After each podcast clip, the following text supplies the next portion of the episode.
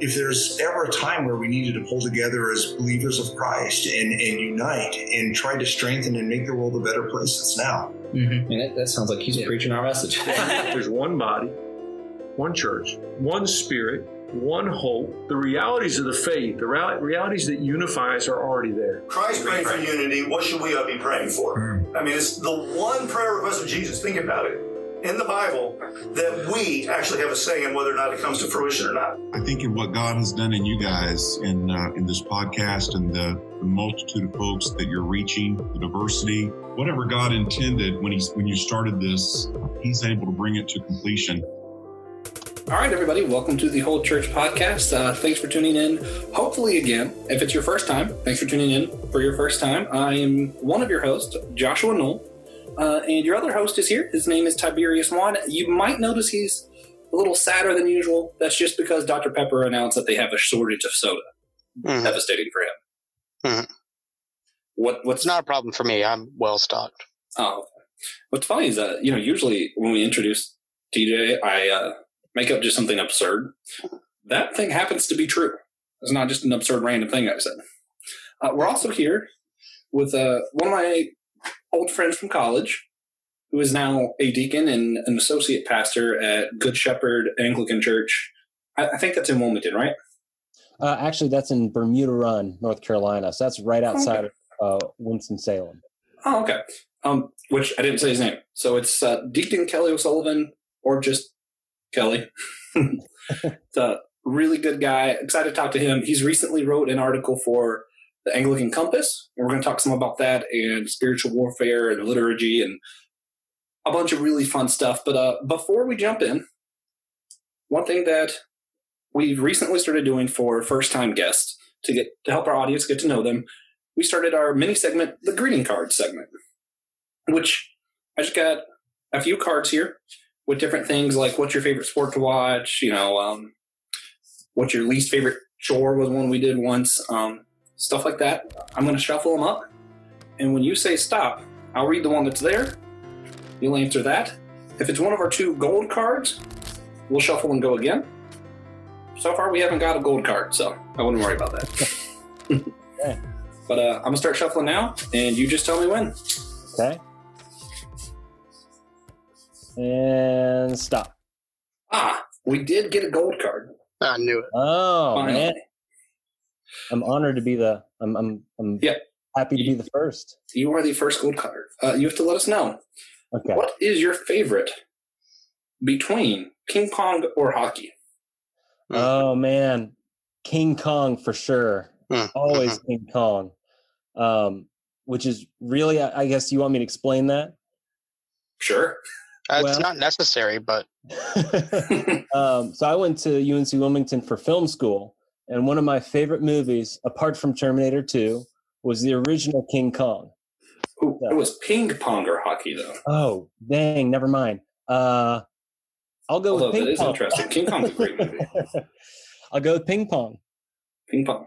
Okay. So still All the right. answer we thought you said. But, but yeah, so you, you went originally for theater? Uh, not theater, film. Oh, okay. Uh, yeah, that's actually when I. It was while I was there, I became a Christian, um, and uh, uh, when I graduated, I thought, well, maybe I'm not called to movies. Maybe I'm called to ministry, and that's kind of. Oh, that's awesome! I didn't know that. Uh, did you? Sorry uh, to go on a rabbit trail, but our audience knows me. They'll forgive us. Did you get saved while at Crossway Church? Yes, I did actually. Awesome, awesome. Well, for those who don't know, um, Crossway was the church or Christian outreach that I was a member of while I was at UNCW, which is where I met Kelly. So that's really really cool that that's um, part of your testimony there. Yeah. Uh, may I ask what brought you to Crossway? Um, actually, it was uh, my roommate Eddie Gamble um, and one of my well, my other roommate Dino Ablan. Um, I love Dino. Yeah. Um, so both of them were involved. Um, both were very persistent in a good way um, to drawing me both to the church, and then Eddie actually shared the gospel with me and shared his testimony uh, with me and uh, that had over a long period of time a pretty profound impact. Um, and there was uh, another friend, Brian, who uh, um, actually um, uh, I, I uh, helped led me to receive. and so I think it's was Brian Children. So um, yeah, that and that was about that was almost exactly um, this coming November. That would be ten years ago. Wow! Wow! Awesome! Happy second birthday. awesome. Well, uh, so I went ahead and took the liberty of shuffling again while we were talking. So uh, your next card, you know, we have to do two when you get a gold card. Okay. It's just uh, which chore do you mind doing the least? I mean, no one has a favorite chore, but um, which one do you mind the least? Well, um, you know, probably sleeping, uh, sweeping the floor. Hmm. Part of that is I could just plug some earphones in. It's not a whole lot of effort. I would say mowing the lawn, but uh, it's a push mow, and uh, I don't have the strongest of arms, so I like sweeping a little bit better. Yeah, I feel like if I lived a little bit further north, I wouldn't mind mowing as much. It's just yeah. too hot here. Yeah. Uh, I am really, really bad at sweeping. Fascinating. Terrible at it. I'm not the best either. I'm okay at mopping, which is the same principle, so it makes no sense that I'm bad at sweeping. But which I anyway, I enjoy it. I'm not exactly great myself, but I hmm, enjoy it. so we've learned that no one is good at sweeping. All right. That's All just, right. Maybe it's just a fact. Let, let us know. Please email us at thewholechurch at gmail.com mm-hmm. and inform us if you're one of those people who are good at sweeping. And then you can sweep our houses. Right. And uh, while you're at it, consider supporting us in a bunch of other ways, uh, like following us on Facebook, Instagram, and Twitter. Uh, also, subscribe to us on Apple Podcasts, Spotify, iHeartRadio, get your podcasts. Of course, email us at thewholechurch at gmail.com to ask us more specific needs you may be able to contribute to or something we can do for you. Of course, the best and easiest ways to help are by giving us a five star review on whatever platform you listen to us on, uh, supporting us on Patreon, which for as little as $1 a month, uh, you'll get access to more of the whole church, which mm-hmm. is awesome. Yeah. Uh, and you know, I think both of our personal favorite segments is only accessible to Patreon supporters. Uh, or you can share this episode on your own social media accounts, which is by far the easiest and honestly probably the best way to support us. Yeah. Share this episode now. Don't listen to the rest in case Kelly says something that offends us all. Just share it. Yeah. which he won't. But yeah. Right. No problem. That brings us to the next part of the podcast, which, if you've listened before, you know it used to be our icebreaker. Uh, now we just call it the silly question. Uh, I don't know if that's a good sign or a bad sign. All I know is that the question for today is that in a zombie apocalypse, which three people would you choose to be on your, your squad, your survivors group? And I'll go first. Uh, I'm going to choose Bear Grylls. Uh, I didn't think past Bear Grylls. you choose three Bear Grylls. Yeah. Uh, so I'm going to choose Bear Grylls, Dwayne The Rock Johnson, and uh, Chris Pratt. okay. Seems like a fun be, group. Does it have to be famous people? No. All right, all right. Uh, let me think. Zombie apocalypse. Man, I'm gonna go Samuel L. Jackson for one. He's been in enough different movies. I feel like he's he has to have picked up something, right? Hopefully. Um, let me think in here? Hmm. Our friend Matt from New Hampshire. Mm-hmm. I'll leave the last name out because you know we don't want to whatever. Uh, just because I know he has guns and he's thought through this scenario an absurd amount of times. Um, and then I think I would just honestly go to the nearest university and just pick a biochemist professor and just whichever one's closest to me. That that's the one I'm going with. Yeah. Hmm, mm-hmm. Yeah. Hmm. All right. Good uh, choices. All right, Kelly. What's uh? Who's well, your three? I would first off, I'd pick my wife because if I didn't, I'd be in the doghouse. Oh man, I, I should have done that. well, um, I'd probably pick Ron Swanson from Parks and Rec. I feel like that would be a good choice. That is. Um, and uh, yeah, I didn't think much beyond that. Um, but I'd I've got a I've got a buddy in the military who would be probably be useful to have. Uh, Mhm. my buddy George. So um, he know how to use use weapons and probably create weapons to kill zombies, which would be helpful. Solid, Nice. solid choices. Yeah, I like his choices a lot better than my choices. Yeah. Just, just putting that out there. I, I love Parks and Rec. Ron Swanson was just an amazing. Each choice is unique in idea. its own way. Yeah, Awesome. Well, um, so we've we already touched on the subject a little bit of Mhm. your journey. So whenever we went to Crossway together, back at Mhm. UNCW, I, which whatever, uh, that's a non-denominational church, right? Yes, yes, it is. And uh, um, unfortunately, I didn't really know that much about your walk with faith at that point. But um, I, I do wonder, how did you go from Crossway to the church you're at now, the Anglican Church? Can you kind of tell us some about that journey?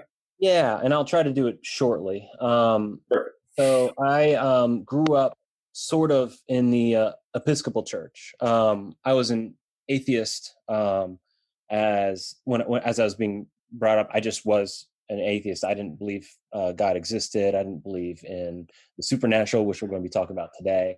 Um, I just I was not a believer. Uh, but my mom, uh, I was thankful for this. She dragged me to church. It was an Episcopal church, which is very similar to the uh, the Anglican Church. Um, some notable differences, um, but uh, when I went to college, I got as you meant as we talked earlier, I got saved at um, Crossway, which is a non-denominational, uh, you know, gospel-centered church.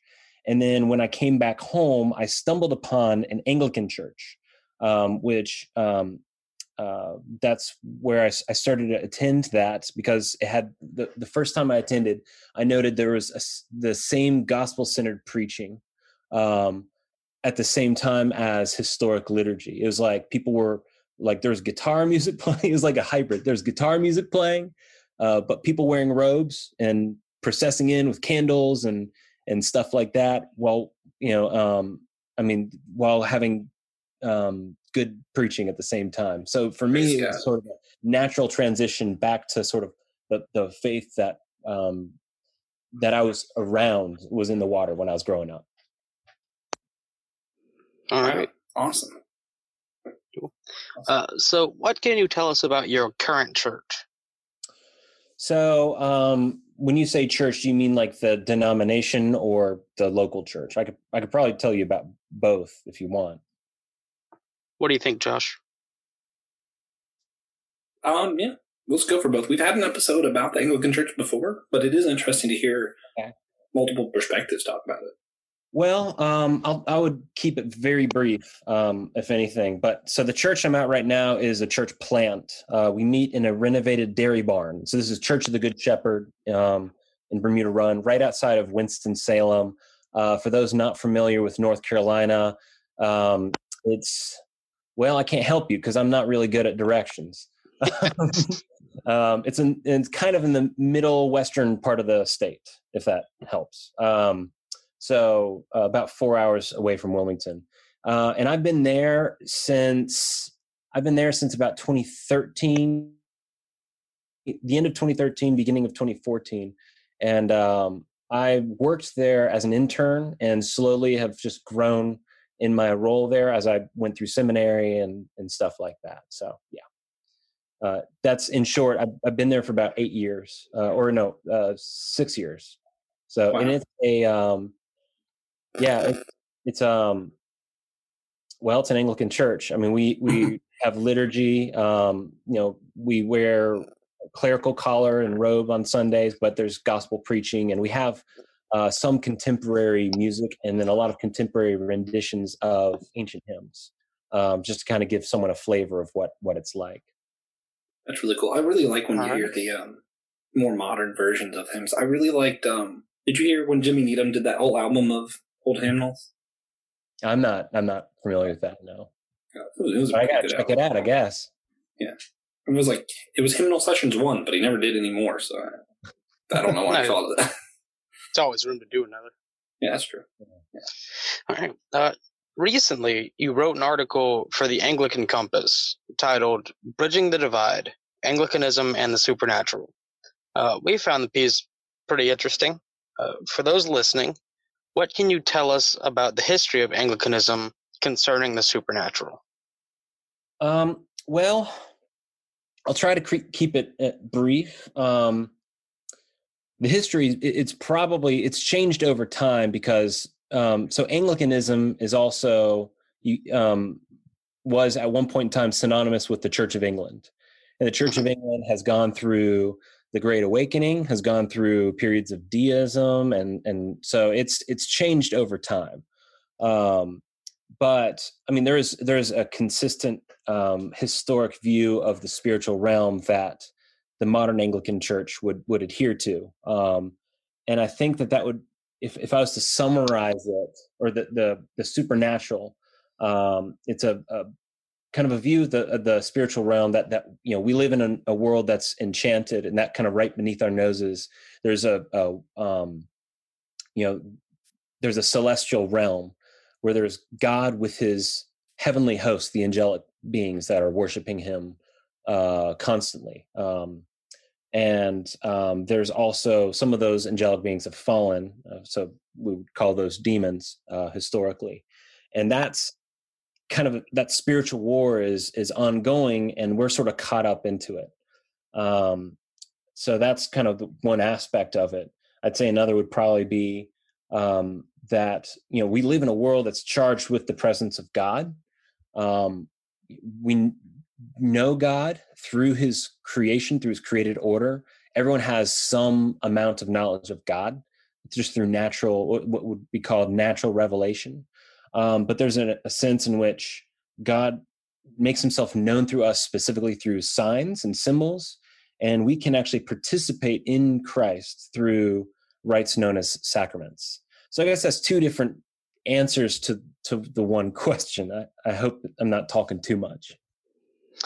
Uh, you will never uh, be talking more than Joshua. so we're all good there. Okay. We're just here to listen to you talk. So, I mean, you, you can talk as long as you want. Okay. Yeah. Just, to, you know, if you go over an hour, it might not all make it to the podcast, but we'll, we'll listen to it. well, just the highlights, hopefully. oh, man. Yeah. I mean, it's all highlights as long as they're talking about the kingdom, right? That's right. Um, so me and me and TJ, I don't I don't know if you know this. Me and TJ both grew up in the Church of God of Prophecy, which is a Pentecostal denomination church, okay. which is a just as a side note. Part of why I found Crossway so interesting is you know we had uh, me, we had some people I know with Baptist backgrounds, and then Dino, you mentioned, um, was actually from the Catholic Church. Yeah. And Crossway was one of those times where I really saw the unity of the church in one spot, which is really cool that you came out of that. Now you're part of the Anglican Church. I'm like, oh wow, Crossway's just a really special thing. Mm-hmm. Which I really hope that we can talk to some of their leaders later on in the podcast. But yeah, that would be neat. Would be, would be. We we reached out before, but anyway, so being part of Pentecostal churches, uh, I'm part of some different Facebook groups, and you know, I, I know a few different pastors and stuff. And every now and then, the idea of including more liturgy into the church gets brought up. And it's usually brought up with a lot of pushback from literally everybody you know, I saw where I'm trying to think. It was I think it was one of those Facebook groups. I saw someone ask about adding liturgy to their church, and was pretty much pummeled by a bunch of people saying that's a bad idea. And once you add liturgy, the Spirit no longer has room to take over the service. And I'm like, um are you really saying the Spirit can't do what it wants to do regardless of what you're doing? But uh, how would you? Could you comment on that pushback against liturgy and having a conflict with the movement of the Spirit in the church? Absolutely. Sorry, Actually, that was a convoluted question. No, no, no. That makes sense. Um, so one thing I'd mention first off is there's a book, and I didn't, I haven't read this, but it's by uh, Simon Chan, who's a a pentelectual, a Pentecostal intellectual theologian. Um, but it's called liturgical theology. So there's some sense of which there are Pentecostals um, that are open to and experimenting with putting liturgy kind of like using litur- litur- liturgical worship. So um, I haven't read it, so I don't know if I can re- recommend it or what, but um, that's out there. Mm-hmm. It's there. Yeah, it's there. Um, Check that out. um, I get where people are coming from, and I, and I, I resonate in many ways with that because I, I when I became a Christian, it was in a non-liturgical, uh, generally would be considered a non-liturgical kind of a church, um, it, it, that's sort of uh, liturgical worship, which is Yeah. It's, it's based on written words, it could seem inauthentic, stifles this Jesus is, uh, or sorry, uh, the the Holy Spirit, um, and Jesus himself talks about and warns against um, empty phrases that are heaped up by the Gentiles and praying in that kind of a way. Yeah. Like I get that. At the same time, Jesus um, gives a prayer called the Lord's Prayer, which is a written prayer that the disciples memorized, um, and it makes its way into the scriptures. Um, Yeah. There's a sense in which ancient ancient worship of of the people of God is liturgical in the sense that the the book of Psalms, you know, the inspired book of, of, of Psalms, which are written, they're written down prayers that are intended to be used in worship. Um, and you could say that they are in spirit inspired words because it's you know words of holy scripture. Um, and, and so liturgy is is at least in churches is usually kind of it's usually scriptured that's rearranged for worship anyways which in scripture would generally be understood to be spirit inspired writings. Yeah. so i i think liturgy is definitely the spirits at work in liturgy. Um but that so that's my my thought on that. Um i mean there's also a sense in which all worship is kind of liturgical. Um for example there are churches that every week they'll have an altar call um and and the pastor will sometimes repeat the same words. Um there most churches have kind of a, a three songs of praise and then a sermon afterward um, Yeah. even if they're not liturgical. Uh, and uh, sometimes and i think this is kind of a joke but there's the there's a part of the uh, evangelical liturgy where a pastor will pray a really long prayer while he's waiting for musicians to get back on stage so, um, so there's a sense in which, I mean, on on one hand, even if churches are not liturgical, they have a form and an order to them. Um, so, Yeah. yeah. that's kind of my long answer there. I uh just to kind of tell myself because I, I used to be a lot. I used to be one of those guys who pushed back against liturgy a lot. And, um, what, what's funny is when I started going to Crossway, I thought it was way too liturgical. Like it, it, it messed with me just because they did the back the um uh they partook of um why can't I think of it right now the the Lord's meal at the end of each thing. Yeah, Lord's Supper. Yeah, yeah. They did that at the end of every service. You know, we had our little cracker and our, our grape juice, and I was like, "Wow, that's you're only supposed to do that on rare occasions when the Spirit moves, right?" Because you know that's that's typically how it works. in Pentecostal churches, if Hmm. you know the pastor feels like God told him, that, that's when we do it. But they did it every week, and at first I really pushed it back against that. But eventually, I kind of saw that God was able to use the liturgy, right, as a constant reminder. And then, um, even our church now, it's a more recent thing, but they started uh, doing readings at the beginning of service, where you know the pastor would read part of the scripture and then the congregation would finish the rest of it. Which Hmm. I also, yeah, at first I was like, oh, but then I heard a lady from our church who, you know, they let different people from our church come up and lead the readings, and um, she just felt so special to be able to actually be a part of service. And I was like, wow, that's something we should all all feel, right? And I saw God using the liturgy in that way, and I was like, okay. Hmm. God uses liturgy. You know, I, I might not get it, but he does it. Yeah, I would agree with that. Um, and now there is a sense in which there's some um, ways in which some some churches and some people will kind of see liturgy as a Jesus inoculant. They'll ju- they'll get just enough Jesus. They don't have, or they'll kind of use it to to keep Jesus at, at arm's length, you know, and the spirit could be stifled. But I've seen it work um, in other ways, in that there will be one part of the liturgy that's based on Scripture that just rings uh, and sticks out. It's like God takes a highlighter and underline uh, or, or just highlights one one phrase or those lines. Um, sorry, this will be my last follow up. I'll then I'll let TJ shut me up. but uh, can you think of any specific instances where you've seen that, where you've seen God using liturgy? Um. Well, I mean, he he has in, in my own life where there will be um. So like for example, we read the Psalms and we read it liturgically. It's kind of a call resp- call and response. So like I will read one verse and then the people will read another verse. And there have been a few times where and I and I to think I mean it, it works in many ways just like hearing scriptures read and sometimes God's just it's is just speaking directly to me. And I can't remember specifics about that, but there's oftentimes um instances where one or of the psalms will just hit me in a way. It's like, whoa, you know? Uh, and it, it, feels like God's talking directly to me.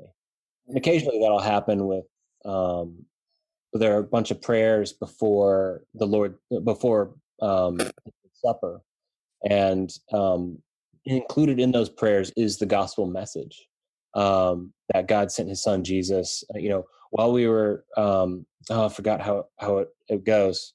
I can't even remember how it goes right now.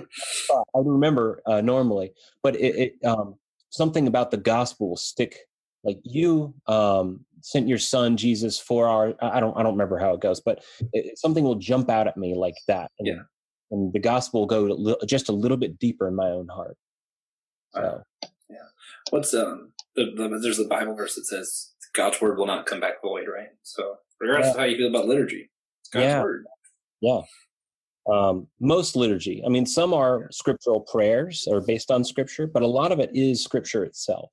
Yeah. So. All right. Uh, so you mentioned that charismatic churches and your church alike believe in the spiritual gifts. How would you describe the Anglican Church's belief concerning speaking in tongues? So, uh, it's kind of hard to to say. Um, so I, I, wrote in my in my article, I mentioned the uh, there's an Anglican Church document, an, uh, an ancient one called the Second Book of Homilies, uh, which affirmed continuation of gifts, including the gift of speaking in tongues. Um, so uh, it doesn't explain what what's going on there, but it affirms that th- there's a continuation there. Um, and the Anglican Church is a church that came out of the Reformation, and not many other churches that are, you know, um, m- continental magisterial Reformed churches retained those views. I think um, John Calvin saw them as ending after the apostles. Um, you have to don't don't quote me on that because I might be wrong. Um, so it's interesting that it's one of the few do, uh, documents, one of the few churches during the Reformation that would affirm the con- con- uh, continuation of the gifts. Um, that being said, um, it's not mentioned in our 39 articles, which are kind of like our authoritative um, uh, confession. And there are many different perspectives. So there are going to be some Anglicans that are basically cessationist. there are going to be some Anglicans that are um, uh, that will have um, charismatic gifts incorporated in the worship service on Sunday mornings, front and center. Um, and I know that those exist. I haven't been to one myself.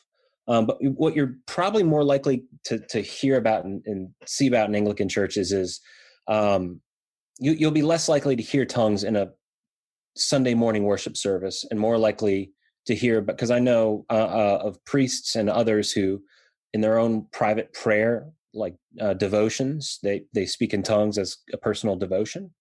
Um, you know, I know a priest who will go on prayer walks, um, or when he's hiking, he'll he'll um, be speaking in tongues as his part of his communing with the Lord. Um, and then in small groups, there there might be more openness to to that happening. Um, but normally, like so, my church uh, now I don't have the gift of speaking in tongues, um, and I think that there may be a, there, there are a few in our congregation, but normally we would not hear that on a Sunday morning. And I think the reason being, um, First Corinthians fourteen, um, stating that you know when you know an unbeliever comes into the the assembly, um, if speaking tongues takes place and there's no interpretation, the unbeliever might think that they're the person's out of their mind. So I think that there's probably generally an avoidance in assembly, if that if that makes sense. Mm-hmm. Right. Yeah, we've um we've talked some about that ourselves. It's um naturally being a Pentecostal organization, it, it, gets brought up a lot for us, and um, you know I, I like to talk First Corinthians fourteen. A lot of pastors and stuff don't don't like to. Mhm. But it's um, it, it's just a, it's an interesting topic. Yeah. Yeah. But I mean, I, I definitely think there there must be a place for the Holy Spirit's gifts to work. And Mhm. some will make their appearance on Sunday mornings. I think um, per, um you know, intentionally or unintentionally. And I don't want to prevent the Holy Spirit from being able to to speak and work and do miraculous things like speaking in tongues. If it happens, it, it happens, you know. Um so Mhm. kind of perspective on it. Yeah. One thing really unique in my life, and I'll shut up. But uh, my papa, my mom's father, he's the one, one of the only guys I've ever seen at a Pentecostal church had the gift of interpreting. Oh, really? So I, yeah, I saw him do that a, few times. You know, someone would speak in tongues, and my papa would get up, and I'd be like, "Wow."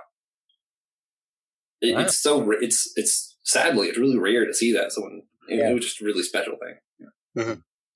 Uh, would it be challenging to have unity with those who don't see eye to eye on that issue? Um, within, within Anglicanism, um, specifically, I think someone. So I'm thinking of my own parish. Um, I think if speaking in tongues just sort of started happening, or if one person started to speak in tongues, another person might just be um, freaked out by it, maybe, um, and that that could hinder unity in, in, one- way. But I think kind of a very it's a very wide umbrella of views. Uh, there are people who are uh, Anglo Catholics. There are people who lean in more of a reform direction, and there are people who uh, are more Wesleyan and even more uh, have kind of a charismatic leading to them. And so, I- think, I think there should be. Um, I'm hoping it wouldn't be um, a challenge to unity, if, if that makes sense. And I did. Did that answer that question? Uh, Yeah. yeah. Um, so you mentioned how there are certain in in your article you mentioned how there are certain sacraments that are evidence of the overlap between the supernatural and the physical, right? Um, Yeah. What all sacraments do does the Anglican Church follow? Yeah, so I think one of the first things before listing listing them, I'd say that you know I probably needed to define sacrament. Um, Yeah. So um, a sacrament is kind of a, a rite that's been ordained by God. That's an outward, invisible sign that that communicates an inward and spiritual grace. So most people would say, most Anglicans would say it's a means of grace.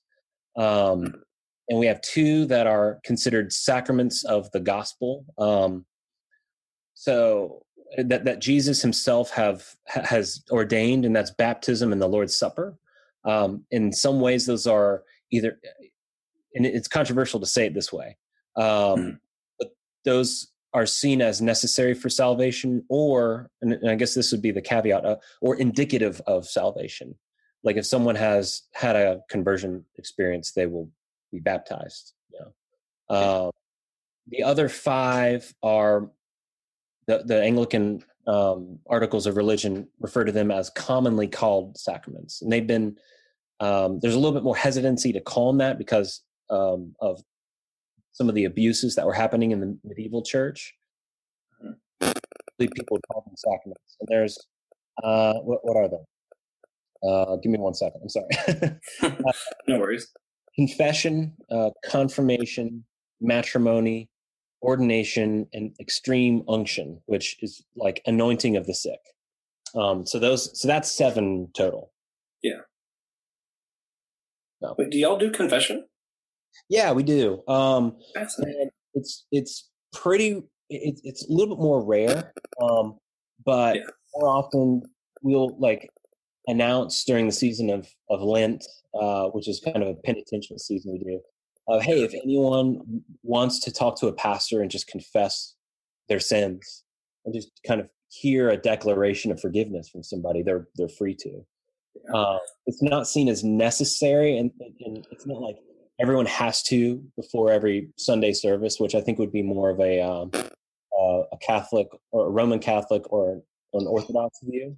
Yeah. Uh, but you know, everyone's allowed to. Some people probably should. That's kind of the view. They. Mm-hmm. Yeah, so it's not like um we, we talked to Sister Rose. I, I don't know if you know her. She's also from UNCW. Oh, okay. But, no, uh, I Yeah, she's like the outside leader of the um, Catholic campus ministries at uh, UNCW. Yeah, but uh, she she talked to us on the podcast before about you know their confession. The priest will kind of say, "Do this, then you're good." Mm-hmm. And we talked about the distinct differences. Basically, the Catholics believed that um, you do that, and when you do those right actions, you're working out your salvation. Then you're good. Whereas, you know, most Protestants would tell you that uh, you're forgiven, and because you're forgiven, you will go do those actions. Yeah. Yeah. Yeah. Uh, it's a, with you with you guys, you're not saying the confession, and then he's telling you you do this to be saved. It's just kind of a almost a formality. Is that? I, I am I understanding that right? It's it's more of a pastoral help, um, a pastoral counsel. Kind of thing. So Okay. someone, if they, if you know, what is what does it say in Romans? Uh, if you confess with your mouth that Jesus is Lord and believe in your heart that um, that God raised him from the dead, you'll be saved. Um, and that's, I mean, like that's, you know, we, we believe in salvation by grace alone through faith alone. But there's a sense in which Right. people's conscience um, be really troubled, and at that point, it's like, well, how about you talk to the priest and and uh and there is a sense in which the priest does in a representative fashion represent god and he can declare and say if someone has given confession you are forgiven you know uh, in a way that any ordinary person would not. So there is kind of a view of the priesthood in that way. Um and i think it's helpful to think of i mean there are differences between roman catholics and protestants but there is so like john the baptist in um, in the scriptures, he says, you know, bear fruit in keeping with repentance, and he gives some very specific instructions. Yeah. So somehow bearing fruit can be uh, instructed, um, you know, and, and kind of creating some sort of restitution for the wrongs that you've done. I mean, it's kind of helpful to have that kind of guidance. So Oh yeah. it wouldn't And be it's so- always sorry. yeah. No, it wouldn't be sort of a um, do this, uh, and then you'll be saved. Don't do this. You know, it, it's not. It's not kind of a. Um, it's not a. The emphasis is not on the works, but it's on the relationship with God. Gotcha. Gotcha. Fascinating. Yeah, it's always kind of it struck us as silly that that's such a big argument of do you do the works and then you're saved, or are you saved and then you do the work? Well, who cares? You do both of those things, you know. yeah, but um, but anyway, so could because I know um some denominations have really strict rules about this. Could a member of the Anglican Church go to any other denomination and, and still take part of their sacraments, or can they only go to Anglican churches for their sacraments? Yeah, so it's tricky. Um, I don't think we give those kinds of instructions to our people. I think most people will like just take communion from other churches, um, and I think that that's likely okay. Um, Yeah.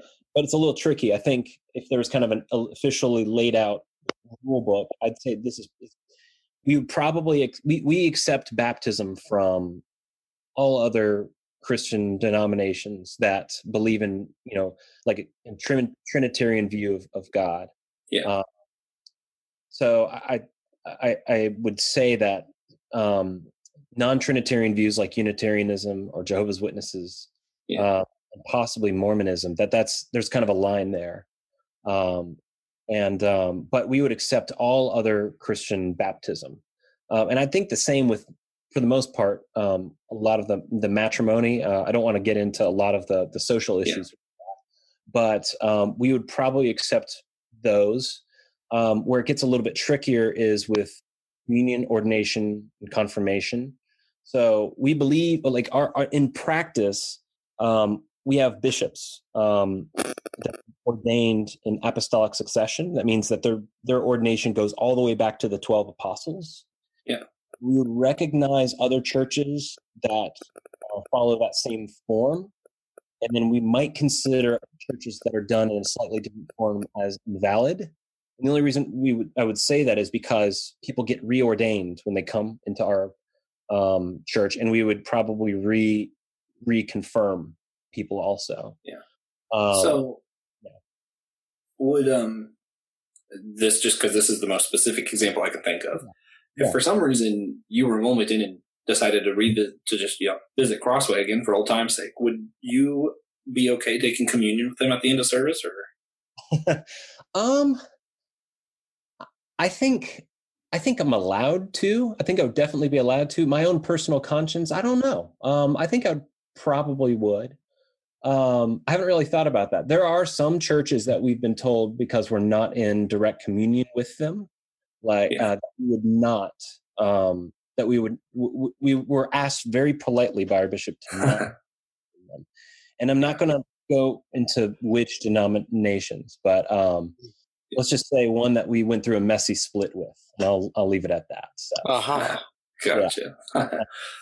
um, so could a member of another denomination participate in your sacraments? Like, uh, if I came to you know your church to visit you, uh, would I would I be allowed to take communion with you guys, or is that Yeah, any any Christian, absolutely. Um, if you are a Bible believing Christian who who trusts in the gospel, who who follows Jesus, and you've been baptized, um, we, we would ask you to be baptized first. Um, Hmm. You can you can um, you can come take communion, and we have members at our, of our church that are not Anglican um, that have been baptized um, and that do attend and take communion regularly with us um, we would consider the cutoff point for Anglicanism, if you're an Anglican or not, is if you've been confirmed into the Anglican communion. So, So, uh, for y'all's baptism, is it full body baptism? uh, at times, Okay, yeah, it, it's, it just depends. Yeah, it just depends. I All think right. I think it's flexibility. Um, I mean, that's sort of how it, it played out. In I mean, originally it was immersion baptism, but then as churches started to spread up more farther up north into like Nordic countries, then it was like Mhm. it's really cold out. How about we just a little bit? um, so I think, I mean, as long as it's water um, and not something else like soda, um, we would we would. Mm. Um, I think immersion usually in our in our instructions in our, our prayer book, we uh, the instructions say immersion is preferred. Um, and so the church that planted us, and this is Christ Church in Winston Salem, they will do full immersion baptism for infants. Um, Wow. which I don't know if you- you're familiar with that. Usually, Eastern Orthodox churches will do that, uh, but that's not as popular in Western churches. Yeah, I, I haven't heard of that before. Actually, that's really interesting. Um, and just, just so anybody out there's listening knows, um, even if you're not Anglican and your church is okay baptizing in soda, we do still ask you avoid using Dr Pepper because of that shortage we mentioned earlier. Yeah. Well, the the shortage is just for the cans. To be fair, Oh, okay. So as long as they're as long as you As long use as two liter bottles. yeah, they're fine. Mhm. As long as they're just not opening a bunch of cans and dumping it in there. Yeah. Thanks Okay. to God, there's still some left. Uh, Yeah. Yeah. Praise God. All right. So I believe in the article uh, you also bring up spiritual warfare. Mhm. Uh, does the Anglican Church have a particular methodology for how to deal with spiritual warfare? Um, and so yes, there are some specifics, um, but it, it- there's a lot of overlap with other denominations too. I, I'd say this: the first thing would be the devotional life of prayer, fasting, and scripture reading. I mean, that's what Jesus lays out. That's what Christians have done, and that's one of the best ways to to fight the battle of spiritual warfare. You know, um, but a more specific method that Anglicans would use, and I mentioned this in the article, and it might freak some people out, which is why it's cool to talk about it, um, is exorcism. Um, and uh, most people, what comes to mind when they hear exorcism is something like uh, the movie The Exorcist or The Exorcist of Emily, Exorcism of Emily, Mm. Emily Rose, uh, with all the crazy Hollywood stuff. And apparently, occasionally that that kind of stuff actually ha- happens, um, and it's that brutal. But um, I- I've I defined in the article. Let me find it. I defined uh, exorcism in the article as God reclaiming from the enemy broken people. Yeah, uh, God reclaiming broken people from the enemy, and that's sort of my own definition. Um, I'm sure some people would would dispute it and say it should be casting out evil spirits or something along those lines. But I think that that covers a lot of what exorcism, exorcism entails. Um, in our Anglican baptismal service, um, there are renunciations of the world, the f- flesh, and the devil, and then right afterwards, there is uh, a, the priest anoints the, the adult or baby, whoever is coming for baptism, with anoints them with oil, and then says, "Almighty God, deliver you from the powers of darkness." I think I don't have that in front of me, but it's it's an exorcism. Um, it's very short. It's just one, you know, prayer. Um, but that's what's going on, and it's called. Um, so one other form of exorcism is a house blessing, um, which um, is probably popularized in haunted house movies. Yeah, Uh, I, I've seen that on a movie before. Yeah, yeah. Um, but and but they actually happen. Um, we had a house blessing at our new house about uh, six months ago, um, in which our priest anointed the front door with oil. Very similar prayer. Uh, had holy water and would sprinkle it throughout the inside of the house, and we'd pray prayers throughout the house. And we believe that those prayers are efficacious for, you know, um, uh, reclaiming a house for for God and and for Yeah. us living here safely. Um, and sometimes people use incense in house blessings. We didn't because that would kill my wife. Um, Hmm. apologies. Uh, and then finally, there is the the kind of the actual proper rite of exorcism, which um, is liturgical. Um, I think there are some non liturgical like deliverance prayer. It's just praying against demons in, in people's lives. But um, yeah, and it's it's what you think it is, except in the Anglican Church, there are um, uh, Anglican prayers, but they're in English. So, which hence the name Anglican English. Uh, you probably want them in, in our language to understand them, I guess. Yeah, yeah, that's just convenient. So, in short, that's sort of what the, the method would be exorcism. It's not the normal devotional life. It's that. Uh, so, would the other, like, would the way other denominations handle that kind of situation, like a traditional Catholic exorcism, where they speak Latin, uh, Yeah. would that be considered illegitimate to the Anglican Church? No, no, no. I, I think, um, I mean, on one level, only specially trained individuals should be doing this, you know, hmm uh, and that's where the spiritual gifts come in because I think some people have gifts of discernment of spirits or or whatnot, and so only certain people should be doing it. I just want to kind of put there. There's a warning Yeah. for that. I have not done it myself, apart from some of some small prayers of deliverance. I've not like exorcised, and and so uh, not everyone's called to do that. Um, but if demons are cast out in Jesus' name in whatever denomination, I would say Amen hmm whether it's Catholic, whether it's Pentecostal, whether it's Presbyterian. I mean, you know, amen to that. I mean that that- that's spiritual warfare, and as, if it if it works, it, and I'm fine with it. You know, right? Amen. So there have been instances in the past, uh, probably in the future, but hopefully not, of people falsifying spiritual warfare. Uh, is there any kind of litmus test uh, for when real spiritual warfare is going on? Is there any way to know? So, with just normal spiritual warfare, um, which I think we all experience sport, spiritual warfare on some level in our day to day life, um, Mhm. not necessarily, but I think that there's some um, indicators. So, um, the pastoral staff at my church have been reading through First Thessalonians, and there are two things that um, Paul tells us about um, spiritual warfare there, and, and one is that he's wanted over and over again to go to uh, the Thessalonian church, but he says that Satan hinders him, and he doesn't explain it. Um, but somehow, uh, uh, um, and it could have just been normal means, like you know his uh, uh, horse uh, or his you know cart broke down, or, or uh, you know something Mhm. blocking him from coming. Um, and so my my pastor Tom and I we jokingly talk about low level spiritual warfare happening on, uh, all the time, where I'll be printing out a sermon before Sunday service, and then the printer dies, you know, stuff like that. Uh, I can't prove I can't prove that.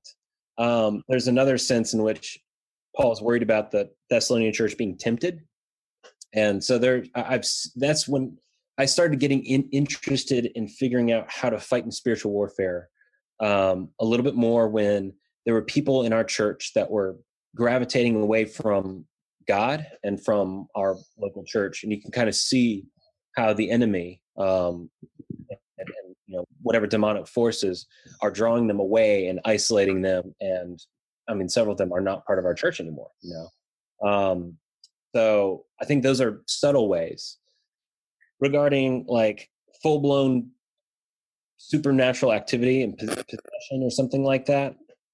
Right. Uh, so one, I mean, like, yeah, I I don't speak as an expert to this. I, this is stuff that I've looked at through the. There's a minister's manual for spiritual warfare that's in the uh, Anglican Church, and it's helpful. Um, there are like there are unexplained and un um, like that you can't logically um, that defy logical explanation and certain houses that could be some an indication of demonic presence within a house you know? Mm. uh, within with something like possession um, i would say things like this is going to sound crazy uh, go for it. like levitating objects and psychokinesis. Right. That, that's uh, uh, and i have not seen that myself but i like possible um, speaking in a foreign tongue. Uh, if we believe in speaking in in tongues, uh, it wouldn't be surprising if if the enemy could counterfeit it. Um, and this is one like if there's a litmus test, um, it would be violent reaction to. Um, yeah. Uh, so, for example, if someone's just given a glass of holy water, water that's been blessed, without them telling it, and they have this averse reaction to it, then that would probably be an indication. Yeah, uh, that would be pretty solid to me. Sneaky. yeah, I like it. You carry yeah. around a, carry around a little water pistol with holy water. Just go. give everyone a spray. Yeah. There you go. Yeah, which we've we've heard some pretty crazy stories. Even at the camp we both went to, are people who were supposedly possessed, you know, and lifting things that they just should not be able to lift. And a lot of crazy stuff. And I, yeah. I firmly believe in the existence of spiritual warfare. Um, you talk about you know, the tiny stuff every day, right? My, um, I remember growing up on Sundays, a lot of times, you know, me and my brother would get on a fight on the way to church. We drove like an hour to church, or my mom would be upset or something. And my dad's like catchphrase every Sunday was, "Who do you think wants you to be upset right now?" And I was like, "Oh man, don't don't tell me that, Dad. I want to be mad at my brother. don't don't do this." Good line. Yeah. Um. Now, not not to pick on anybody, you know, you know, I've had um a few of my brothers and sisters from the Baptist church, and I'm okay calling them brothers and sisters still, who've heard some of these stories of, you know, what happened at camp that I've talked about or whatever. And they just kind of like, oh, that's, that's silly. That's whatever. They, they don't really believe in that type of spiritual warfare. And, um, I got to ask, can we still be unified with other, you know, Christians who don't really believe in spiritual warfare like that? Um, I, I think it depends. Um, so so this is this is what I would say. Um, I mean, on one level, we could disagree about methodology. Some people might not think that you know doing rites of exorcism or deliverance prayers is the way to go. They might say, well, it's teaching better theology, and if that loosens someone from the grips of the enemy, then I, am all for that. Yeah, so, um, yeah, so be it. Um, and there are some who maybe they believe in the existence of angels and demons and just have not seen it in their life i think that that's i mean i think over time they'll probably start to recognize if they if they're you know walking with the lord they'll be recognize you know some you know uh, when certain things like the low level spiritual warfare i was talking about yeah. uh, you might be able to recognize certain things like that happening and um i think i would draw the line here um but like if we I, I think we can believe so repeat the question one more time. yeah, yeah, just um if we believe, you know, if we can we be unified with people with other Christians who don't believe in spiritual warfare? So I think I think if if they mean like don't believe in spiritual warfare as in do not believe in the existence of uh, the angelic and the demonic um, or maybe even god's holy spirit then i think that that's a big i mean that that's a that's a big issue yeah, that's uh, like first tier we can't consider them christian anymore because well, how can be christian if you don't believe in yeah and maybe spirit. it's someone in their discipleship process but i mean the thing is yeah. is we read about jesus casting out demons and we read about jesus healing people of things like epilepsy and they're treated and they're talk, mm-hmm. talked about differently and i know there's some, some um, people who would say that well this is just the language that they that they had at the time and I, I don't think that that's true. I mean, I think it says. I mean, so Jesus was in the wilderness for for forty days and forty nights, and at, at towards the end of it, he was tempted by Satan, and Satan is depicted in, in the scriptures as a as a personal being. It doesn't talk about him having a pitchfork or anything like that, but I mean, he's he's depicted as as existing um, and then jesus is ministered to by angels and they're depicted as existing and so i think i think the, i would draw the line close to there and i'm hesitant about saying that but i mean i would if if someone doesn't believe in the existence of you know these things that that's that's troubling I, would I'd leave it at yeah. that yeah how can you be in god's spirit if you don't believe in god's spirit yeah, yeah that would be a big um a big so maybe somewhere between first and second tier, depending on what they mean by that. yeah, I think, I think a yeah. lot of it would be, you know, if if someone does not is like, well, I've never seen that happen. I believe in angels and demons, and um, but I've never seen anything crazy like that happen. I think like, okay, well, you don't. Yeah, I mean, you, you haven't seen anything, so yeah. okay then, fascinating. Yeah. Um, and uh, before we move on, just real quick, Mm-hmm. Just to uh, talk about my favorite historical Anglican, C.S. Lewis. Oh yeah, he actually mentioned that that a lot, where he was like, "Yeah, people like to say they believed in miracles because they didn't understand, but mm-hmm. you understand that the whole reason they called it a miracle is because they understood it was impossible, right? like, just a brilliant point. I was like, yeah, you know, he's got a point. It wasn't because they were dumb and didn't realize it was impossible. It was because they did realize it was impossible. Mm-hmm. Yeah, yeah. There's a um, reason it makes it into the scriptures too. I mean, yeah. like there are the highlights of the crazy stuff that happened is why it's written down. So, yeah, for sure, for sure. So one thing we do for everybody, and I, I made it a little bit more specific for this podcast. Um, okay, we want to ask you if you can give us one thing, just one thing that people can actually, you know, something tangible that they can go do that would help members either on on either side of the high liturgical churches or more charismatic churches such as ours. What's one thing that we can do to bridge the gap? individual person could actually do? Um, one very easy thing to do is go visit another church that's different from your own. Um, and that's very easy to do since now every church is online. Guys. Yeah, yeah. Just go go watch a high liturgical church if you're from a Pentecostal church, and uh, if you're from a high liturgical church, go to harvestministries.cc. Watch my pastor. All right, I might do that. And and uh, if if you're not from the Anglican background, feel free to just check out one of our worship services. We're doing yeah. it more. So yeah. Where could they find you guys at? Do you do you know your website by heart by chance? Uh, well, the best place to watch a worship service would probably be our Facebook page. Which, as we are talking, I am looking it up and. Mm-hmm.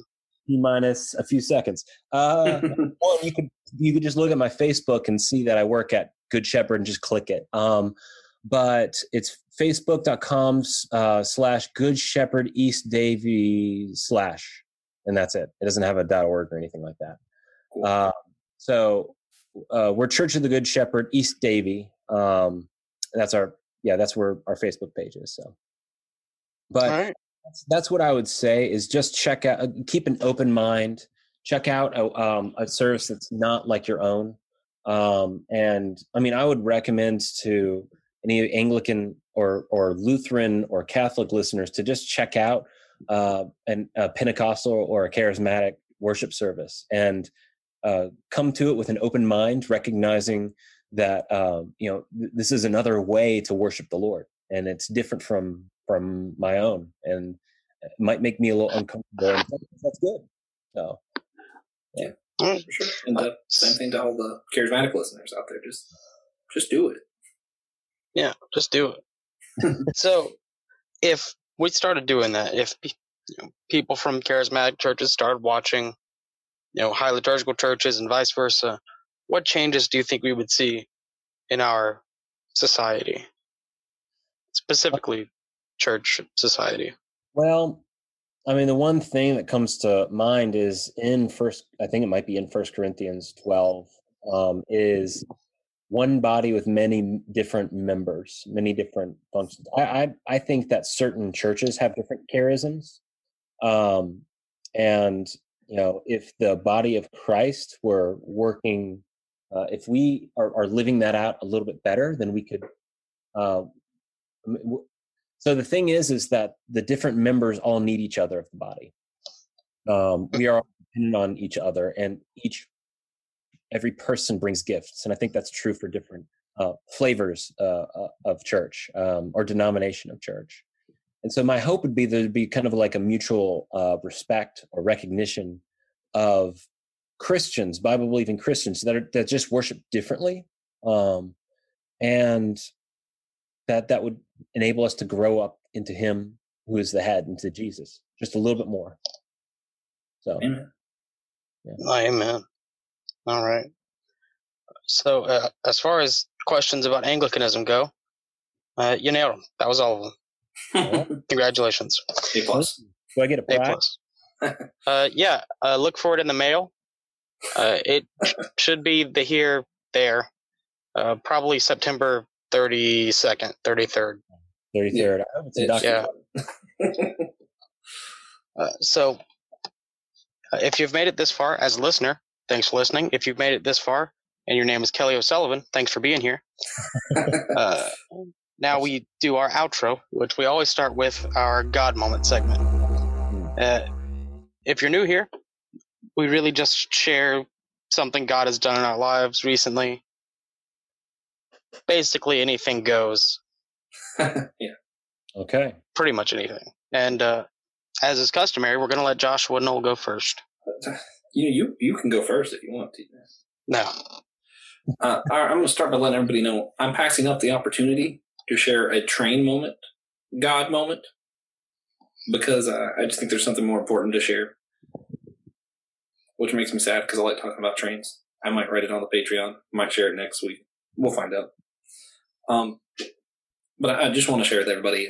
We went to Arizona for a couple weeks last month, and you know, I, I was going to put this on the Patreon, but I realized it, it's something I just felt like I needed to say on the show for everybody.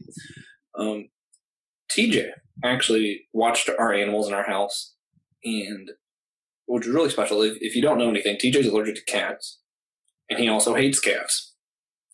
And we happen to have a cat. Mm-hmm. Yeah, he watched that cat and our Chihuahua. The Chihuahua is amazing. It's the only Chihuahua that doesn't bark. Such a good girl. But uh, when we came home, I noticed he had also been feeding the outside cat, which we did not ask him to do it was just out of the goodness of his heart and the fact that he realized that it's something that you know my wife did want done and uh, i don't know that, that really touched me that you are so willing to just do the right thing you know not because you were asked but just because this was the good thing to do feeding stray cats yeah mm-hmm. for the for us yeah, specifically i think that counts as a heart of servitude or something Sure. Yeah. All right. Uh, I will go. Uh, I am going to say my God moment of the week. Uh, there is a hockey player named Oskar Lindblom. Uh, he this season was diagnosed with uh, I can't remember what cancer it is, uh, but it was bad.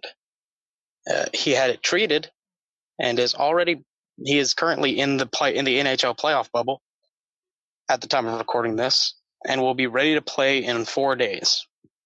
so he'll have already played by the time this releases. Mm-hmm. Unless we knock them out of the playoffs, which is possible. By we, you mean Carolina Hurricanes? Mm-hmm. Is it appropriate to say "Go Canes"? Do y'all shorten it that way, or is it? Yes. Okay. Yeah. Go Canes. But you know, miraculous. You know, through the power of God, this man has beaten cancer and returned to playing a sport at a professional level mm. in a year. Wow. So I awesome. just thought that was pretty awesome. That is fantastic. Um, Associate Pastor Kelly, what uh, did you have a uh, God moment you'd like to share with everybody? Yeah. yeah. Um, well, and and some might see this as just kind of an ordinary thing of life, but uh, I got to go on vacation last week, and in this fancy season, or this not fancy, but this intense season of Corona tide, uh, I needed a vacation because I've just been kind of going off of adrenaline for a few months. Um, yeah. So it was great to just unplug. Um, I left my computer at home. I brought my iPad and did some online worship on Sunday. So, but I, I really got to just not think about work um, and just enjoy time with my family. Um, we stay at this place. Um, my grandparents live on this island in the middle of Lake Michigan called Beaver Island. Um, it's got a crazy history. You'll have to look it up after this, but um, it's a beautiful place. And I was just, it's just, uh, that's about all I can say. It's just beautiful, wonderful. So yeah, uh, that's why I love hiking. Sometimes just being out in nature, you just see what God has done in creation. You're like, wow. Yeah. Mm-hmm. Just that's the only word for it. Really, it's just wow. Yeah. Uh, and three, almost three fourths of the island is like nature reserve, so it's it's just beautiful. There are deer everywhere and wildlife, and we love it. That's awesome. Yeah. Well, we have a uh, one more thing we're going to do with you at the end of the podcast for our patron listeners. Uh, before we do, I want to go ahead and ask everybody, you know, if they wanted to chip in and help the podcast. We want to go over how you guys can do that. Um, of course, one of those ways is by supporting us on Patreon. Um, to listen to the Too Long Didn't Listen segment that we're going to do with Kelly later, you have to be a $3 donor or a $1 donor who asks nicely.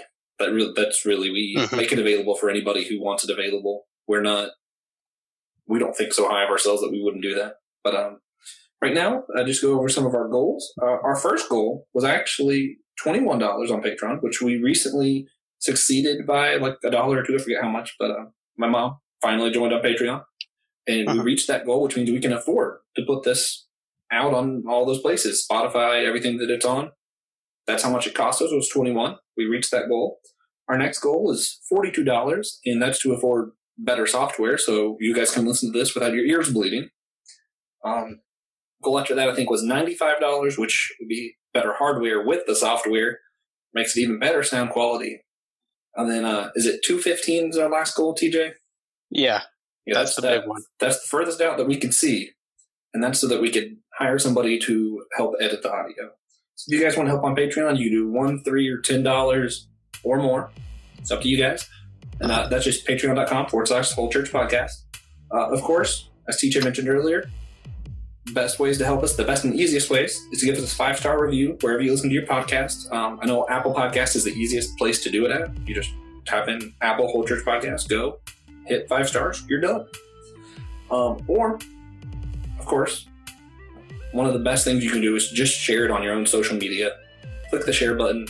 This link, if you really enjoyed the episode and you appreciate Associate Pastor Kelly, please do that for us.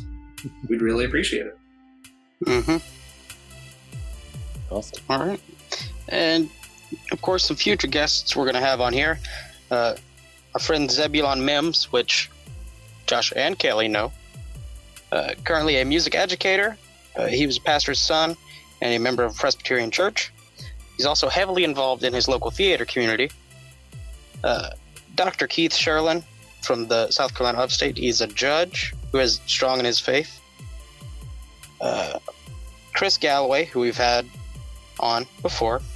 And of course, at the end of the season, uh, we will have Francis Chan, who just doesn't know about it. Yeah, we just have to tell him. Yeah, and he yeah. has to agree. All right, anyway. so stay tuned if you want to hear the too long didn't listen segment where best uh, where Kelly's going to summarize everything we just talked about ten seconds or less. Mm-hmm. All right, thanks for listening, guys. Uh, have a blessed one.